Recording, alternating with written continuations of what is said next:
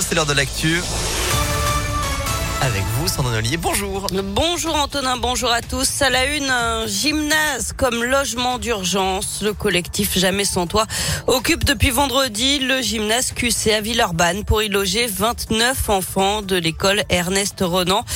Jusque-là, les enfants et leurs familles dormaient dehors alors que les températures avoisinent les 0 degrés ces derniers jours. 45 personnes sont donc logées temporairement, aidées par une centaine de bénévoles mobilisés de jour comme de nuit. Ces bénévoles, ce sont des voisins, des parents d'élèves ou encore des enseignants. Le collectif appelle la ville ou la métropole à trouver des solutions, mais pour l'instant, rien. Anne-Sophie Huchard est enseignante à l'école Ernest Renan.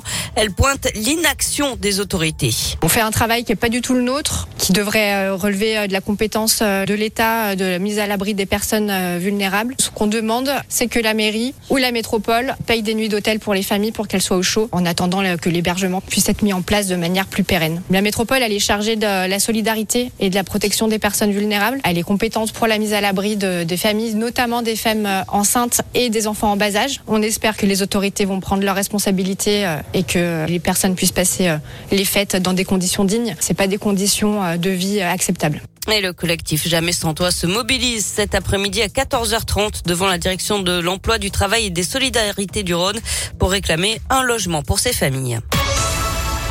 L'actualité, c'est aussi le variant Omicron qui s'installe dans notre département. Il représente désormais 5% des cas détectés. C'est 10 fois plus que la semaine dernière. Pour faire face à l'afflux de patients Covid, les HCL ont décidé de déprogrammer toutes les opérations non urgentes. Et notez qu'un cinquième vaccin a été autorisé par l'Union européenne, celui de l'américain Novavax. Il utilise une technologie plus classique avec euh, cette fois-ci un virus inactif. La Commission européenne avait déjà conclu un contrat anticipé avec le laboratoire pour 200 millions de doses. Et pour ces fêtes de fin d'année, la ministre chargée de l'autonomie a transmis de nouvelles recommandations aux directions des EHPAD. Il est demandé euh, de renforcer la vigilance sanitaire tout en conservant cette fois-ci les visites aux résidents euh, sans rendez-vous mais avec un pass. Et puis des habitants de Rieux-la-Pape privés de chauffage cette nuit en cause d'une fuite dans le réseau de chauffage urbain. Tout devrait rentrer dans l'ordre aujourd'hui. On passe au sport. La Fédération française de football a ouvert une instruction après les débordements survenus vendredi lors du match de Coupe de France entre le Paris FC et Lyon. Vous le savez, la rencontre avait été interrompue. La fédération rendra ses décisions le 28 décembre. Et puis la Ligue des champions féminines, l'OL affrontera la Juventus Turin en quart de finale. Le tirage au sort a eu lieu hier. Match aller en Italie le 22 ou 23 mars. Match retour une semaine plus tard à Lyon. Enfin, le premier SMS de l'histoire va être mis aux enchères aujourd'hui. Il a été envoyé par Vodafone il y a 29 ans. C'était le 3 décembre 1992. À la clé 15 caractères pour Merry Christmas, joyeux Noël évidemment.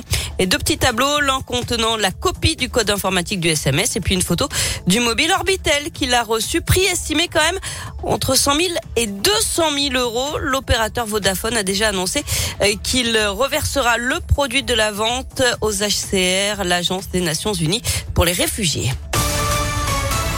Donc il y a des gens qui vont